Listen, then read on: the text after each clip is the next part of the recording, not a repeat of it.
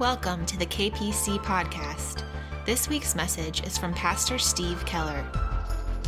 The, the title of the sermon today is uh, When in Rome, and we're going to start off by I want to take you, uh, invite you to come with me to the land of imagination for a moment.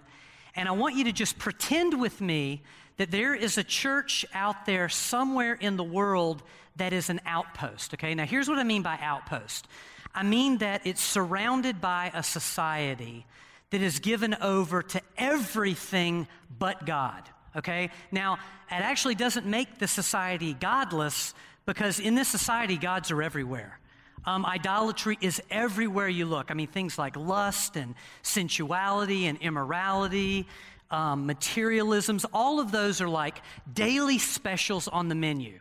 So it's that consistent. And yet, right in the middle of this society, in this dark culture, there are a group of Christians that have come together and they formed a church. And, and the church was put there, just so you know, the church was put there on purpose.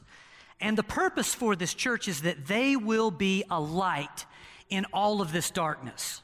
All right? So you with me so far in the pretending? Okay, now, fast forward a little bit and some time has passed and that church is still there and the, the light is still lit okay? So like if it's a candle it, the, the flame is still going but the, the brightness has gotten a bit dimmer over time. The church is still functional it's operational but it's losing the church is losing steam the church is losing focus and um, the energy and excitement on the inside of this church and that their flame has dimmed a little bit, okay? So the church is still functional, it's operational, but over time the church has kind of lost some of its focus, it's, it's lost some of its steam. The energy and the excitement that they had in the early days is it's just not quite there in the same way. And so, because of that, the difference and the impact that they're making on society is not quite what it used to be. So, so here's what this church is like, okay? They're kind of like little children in the 50s at the dinner table. They're still seen, but, but they're not quite heard the way they used to be. And some of the internal problems on the church are what you would expect to find, um, like, like the problem of unity, you know? Um, they, they've just kind of drifted from each other over personal differences and you know the preferences that we get that kind of get too big um, theology has become a problem for this church some of the, the biblical truths that are supposed to define us and shape us they've just kind of lost sight of that um, and, and because of that they're drifting now from christ's mission um, Christ's vision. They're, they're kind of losing their passion for God. Um, they're losing their compassion for other people. And do, do y'all know this can happen in a church? Man, you're just hot out of the gate, but time kind, kind of takes it away from us. And I want to ask a question now. And the question is how does such a thing happen to a church? Because we, we, we've probably all been there at some point, or at least heard of this happening. How does it happen? Well, here, here's the, the kind of the strange answer. It's usually not what people say. It's usually not the storyline that, well, it's just terrible leadership. You know, it's just rotten preaching or theology, you know, in, in our teaching. Um, you know, it's not a bad flock of people or a few bad apples out there. Usually, the reason a church kind of all the wind goes out of its sails is just the dynamic or the, the principle of too much. That's usually the problem here. Like, too many tough and trying situations come along in the life of the church and they just pile up and build up. And I tell you, talk about something that can rob your joy and just take the life out of you, you know, or, or, or maybe you're putting out too many fires too much of the time, and too many people get frustrated. And, and it all just gets to you as a church. And you kind of lose your way and start drifting away. That's one way this happens to a church. Another way is actually a whole lot worse than that. And I, have seen this happen with a friend of mine in ministry where they had too much success too quickly in the church, and it kind of went to everybody's head, and they just drifted away. But either way, for the church I'm talking about, this is a crying shame that this happened to them because they were once known for burning faith. They were just changing their community. And, and what makes it even worse is many of these people that I'm talking about had actually walked and talked with Jesus. See, the church I'm describing to you is not KPC. Um, it's not any church you left. It's not any church you've, you've, ever heard about before. Shame on y'all for thinking that. No, I'm kidding. But it, it really isn't. This, this is the church that was on planet Earth 2,000 years ago. But the great news about this church is that when their spiritual leader heard of what was going on and just the life that was draining from this church, y'all, he stepped up to the challenge. He did not leave them to wither and die. When he heard about it, he rushed in and he called them back to a living faith and being living witnesses for Jesus Christ. And the way he did this was he revealed the one thing, and believe it or not, there was only one thing, the one thing that made every one of these dominoes fall in the first place. Let's pray. Father God, in Jesus' name, it is hard not to hear about this situation in, in this church in Scripture and not think about ourselves. Because, Lord, we are people. We are prone to wander. Father, we, we, see the same dynamic I described all over the place. Father, we felt it here more than once. But, God, I thank you that, that you are not the God of abandonment, Lord. You never abandon your children. You say, I am with you always, even until the end of the age. And so, Father, we, we thank you that you don't come like, like uh, our friend here came with, with a couple of quick answers. God, you come with solutions. And I thank you today that there is one solution for the church of Jesus Christ. And Lord, today, with all of our hearts, God, we want to hear it. In Jesus' name, amen. Okay, so if the description I just gave you and the title of the sermon did not give it away, um, I was talking about the church in Rome okay? This, folks, is the book of Romans, and it's a book that we're going to spend a little bit of time in for the next little while. Um, just so you know about the book of Romans um, in your Bibles, uh, Romans was actually a letter that was written by the Apostle Paul to a struggling, and I mean a struggling church in Rome. And, and, just so you know, in case you don't know who Paul is, Paul is one of these guys. He lived the gospel, he breathed the gospel, Paul bled the gospel okay? And there's a historical account, it's quite true, of one day Paul was shaving and he cut himself. He bled the Old Testament all over his clothes, okay? I mean, this guy was legit, all right? I mean, he is all about the gospel. And this is, yes, the very same Paul who early on in his life, he was a fanatical Jew, he was a radical Jew. He, he, he had learned so much about the Old Testament. So here's a man who is filled with the Old Testament, okay? And he's got just this zeal for God but Paul had a problem early on, and the problem is somehow he missed the fact that everything in the Old Testament pointed to Jesus Christ as the Messiah. He just missed it, as so many Pharisees did in that day. And you think, how, how could you not put that together? Well, he didn't. And so Paul, ironically and tragically, actually ended up for a time in his life going out in the name of God, persecuting the Son of God and everybody connected to him. Now, he did that until one day the risen, resurrected Jesus Christ showed up on the road to Damascus, confronted Paul, and Paul was radically saved. And the Paul that came out of that meeting was now more on fire for Jesus, more on fire for the kingdom of God than he had ever been when, when he was trying to work against God and against Christ. Um, so this same Paul is now writing to the Romans, okay? And so he's writing as a burning evangelist. You know, just as this on fire missionary church planner, and he has come to stoke their fire. He has come to rekindle their, pa- their, their, passion. He's come to, to, to help them become a group of Christians that they can make it over the long haul of ministry. Because a lot of us know the long haul of ministry is long, and it is a haul. So, so Paul's going to get them there. Um, one other thing about Paul before we dive in is that at the time of the writing of the book of Romans, Paul has, has, a, has a higher aim and, a, and a, a further objective. His ultimate goal is he really wants to get to Spain and he wants to preach Jesus to people who have never heard of Jesus before. But first, he's going to write this letter to the Romans. He's going to get them ready for, for, for him to show up, and then he is going to deal with this church, breathe life back into this church, remind this church of their destiny, which is not to start out strong and then, you know, just kind of fizzle and turn into jello. But Paul really believes with all of his being that the church in Rome, their destiny is to become the center of Christian life and faith for the whole Middle East. Okay, so, so you got the feel of Romans?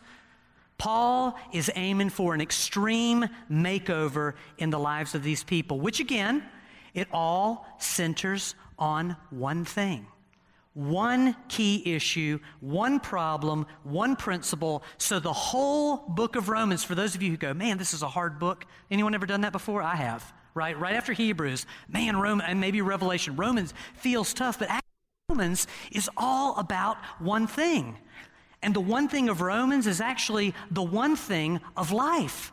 It's the one thing of the church. You get this one thing and you got it, okay? So Romans is not just for a bunch of people 2,000 years ago who, you know, kind of needed to get realigned. The, the book of Romans and this one thing is for us.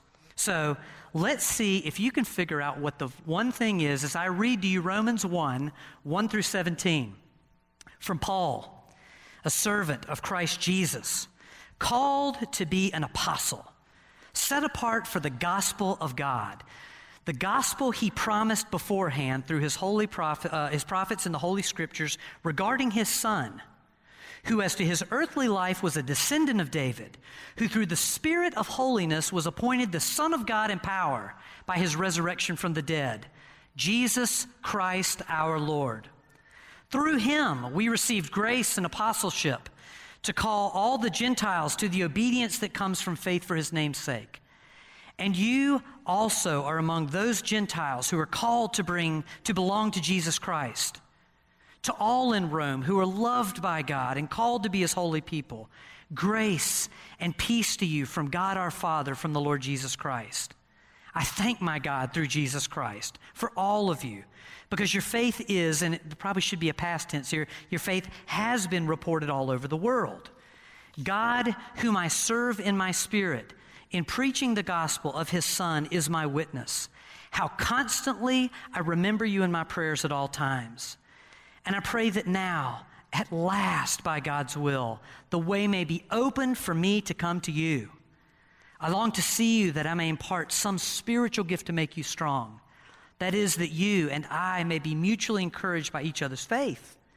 I do not want you to be unaware, brothers and sisters, that I planned many times to come to you but I have been prevented from doing so until now, in order that I might have a harvest among you, just as I have had among the other Gentiles, because I am obligated to both Greeks and non Greeks, both to the wise and the foolish.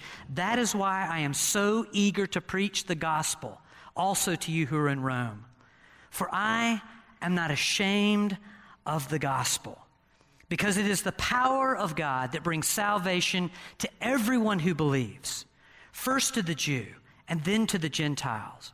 For in the gospel, the righteousness of God is revealed, a righteousness that is by faith from first to last, just as it is written, the righteous will live by faith.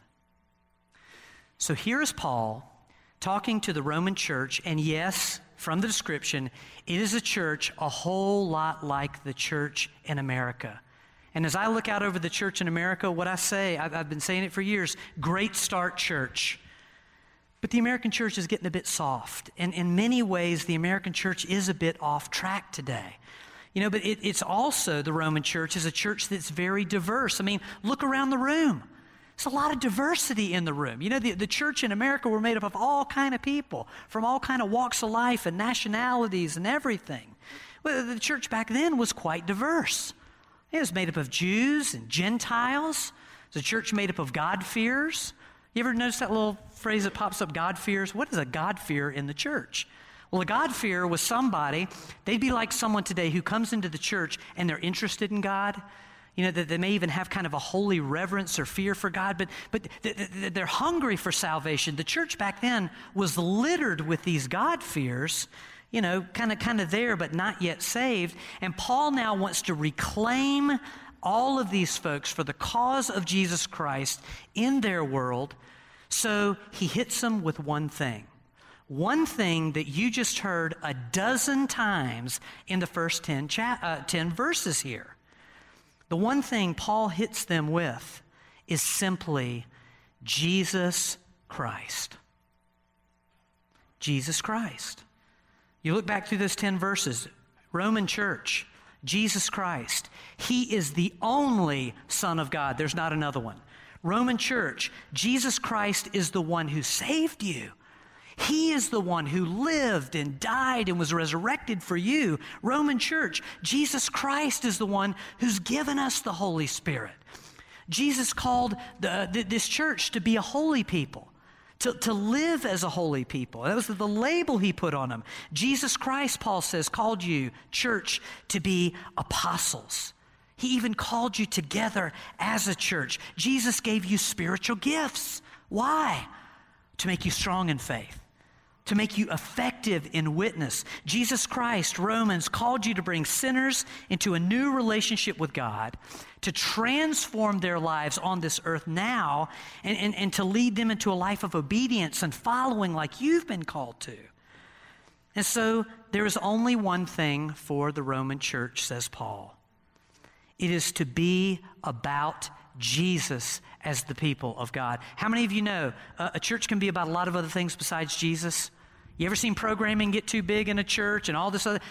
A church can actually be very active in worship, active in teaching and doing all kind of stuff, and actually not be all that much about Jesus Christ. Well, Paul here is saying no, no. Know who he is. Know what he did. Know what he's doing now. Know what he wants to do through you. But see, the problem here with the Roman church, and this is, this is Paul's charge against them, and you'll see it throughout the book, is the Romans, like many who have come before them, they're just starting to lose sight of their Lord and their Savior. You know, it's like the great sin of the Old Testament. What is the great sin of the Old Testament? Well, there are a bunch of them in there, but the great sin is just simply forgetting God. Here for the Romans, it's forgetting Jesus Christ, the one who is the beginning and the middle and the end of spiritual life. And I love that this is coming from Paul. You know, it's as if Paul is saying, Hey, church, you know what? I've been there. Uh, the first half of my life, I tried to do ministry without Jesus, it didn't work. I'm not about to let you make the same mistake. I'm not going to watch you drift. And then what's so neat about Paul is he understands that, you know, we all need a hero, right? I mean, you've heard the song, I need a hero. Well, people need a hero. We need a living example. You know, it helps to have someone in flesh and blood who's going before you, who's showing you the way. Paul gives them a hero. And I believe in absolute, absolute modesty and humility. Paul here offers himself as an example to follow in verse 16. I love what he says. As for me, church, I am not ashamed of the gospel. It is the power of God that brings salvation to everyone who believes, first to the Jew and then to the Gentile. And of course, gospel. Gospel just means good news of Jesus Christ. And so he's saying, Look, guys, now at this point in my life, I never forget that life and ministry are always and only that Jesus Christ is the Son of God who came to save sinners. And for Paul, that's just his single focus. You know, if Paul is a drummer, um, Paul did a be- uh, uh, Paul Assis did a better job than Paul the Apostle because Paul the Apostle just hits one drum all the time. This is his one drum. You know, if Paul has one message, this is his only message, right? 1 Corinthians 2 2. For I resolved to know nothing while I was with you except Jesus Christ and Him crucified. And so, so what this is really like, you know, some of y'all remember back in the 90s, um, there's a little group called DC Talk. Anybody remember DC Talk? yeah, they had this song called Jesus Freak, you know. What will people think if they know that I'm a Jesus freak? That's what Paul is saying, church. This is what it's all about, you know. We're a peculiar bunch of people. This is all about one. I, I invite you to be Jesus freaks.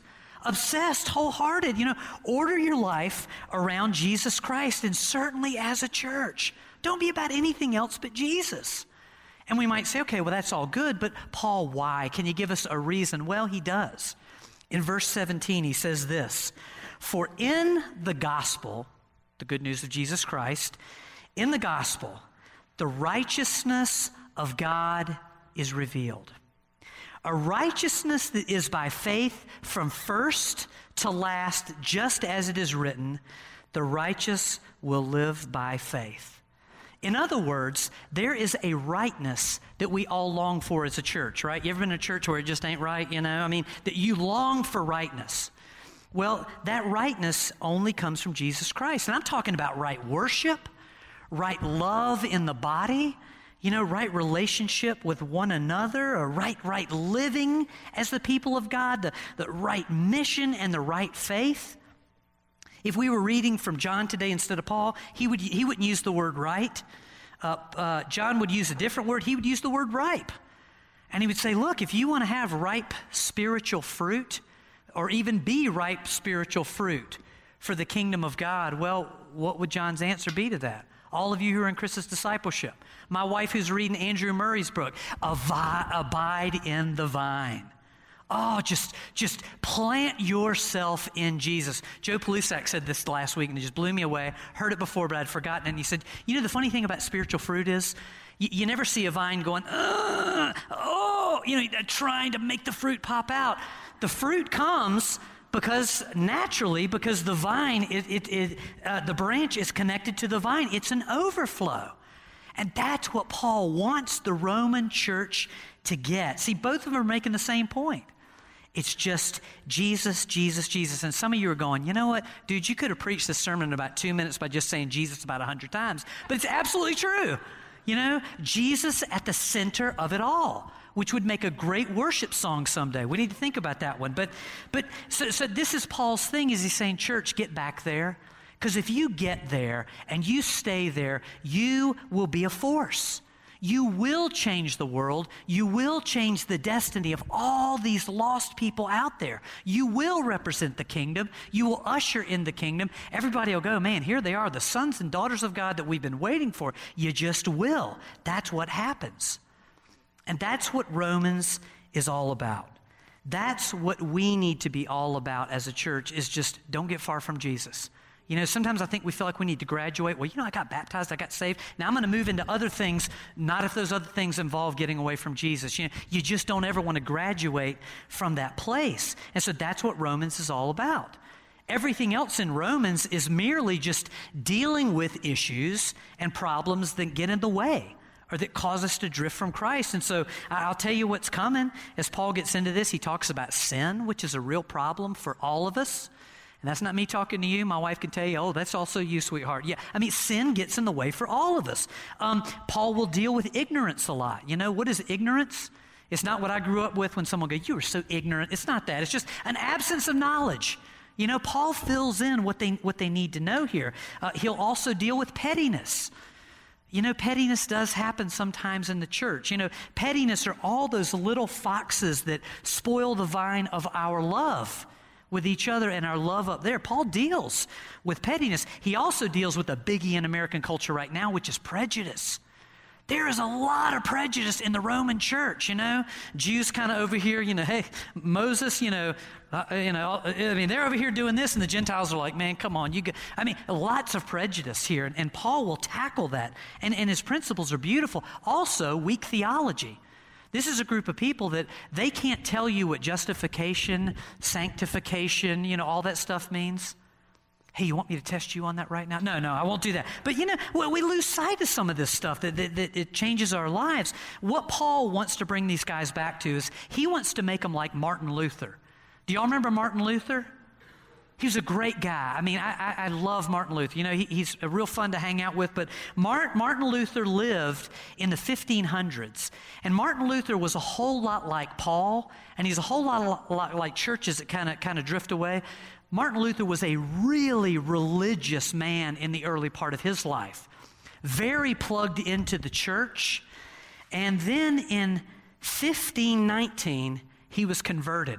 Imagine that a religious person who needs to be converted, but Paul gets converted. You know what converted Paul? Romans 1 17, which we just read. Martin Luther's reading the Word of God one day, and suddenly it hits him in this saving moment. Wait a minute. All of this, this whole church thing, this whole Christian life, it all boils down, uh, it comes to the fact that true righteousness is simply about living in faith alone in Jesus Christ. Isn't that amazing? I mean, here's a guy, he's been to seminary, you know, he's probably memorized all these theological tomes that give me a headache, and he hasn't gotten that, but he wakes up. It's all about Jesus. And that's why, as we get into this book in the, in the weeks to come, you're going to find out Romans is incredibly practical for everyday life. You know, you, you read Romans and you know what happens to you? When you read it, you suddenly wake up to the mission and the vision of Jesus Christ. You, you get into this book, and suddenly you realign to a daily life of worship and wonder in the Son of God. So, what we're going to do for the next little while, and I'm, I have learned my lesson, I am not putting an end date on a series that I preach, okay? I've been there, done that, failed every time I've done it. But we are going to camp out in Romans for the next little bit. And the reason we are going to camp out here is because, number one, when we go back to the beginning of this sermon, when you look at society, the description of society that I gave y'all at the beginning, uh, not a whole lot has changed, has it? You know, we say, oh, we're just so advanced as a society. But I could have been describing America, Virginia Beach, anywhere in our world today. Not a lot has changed.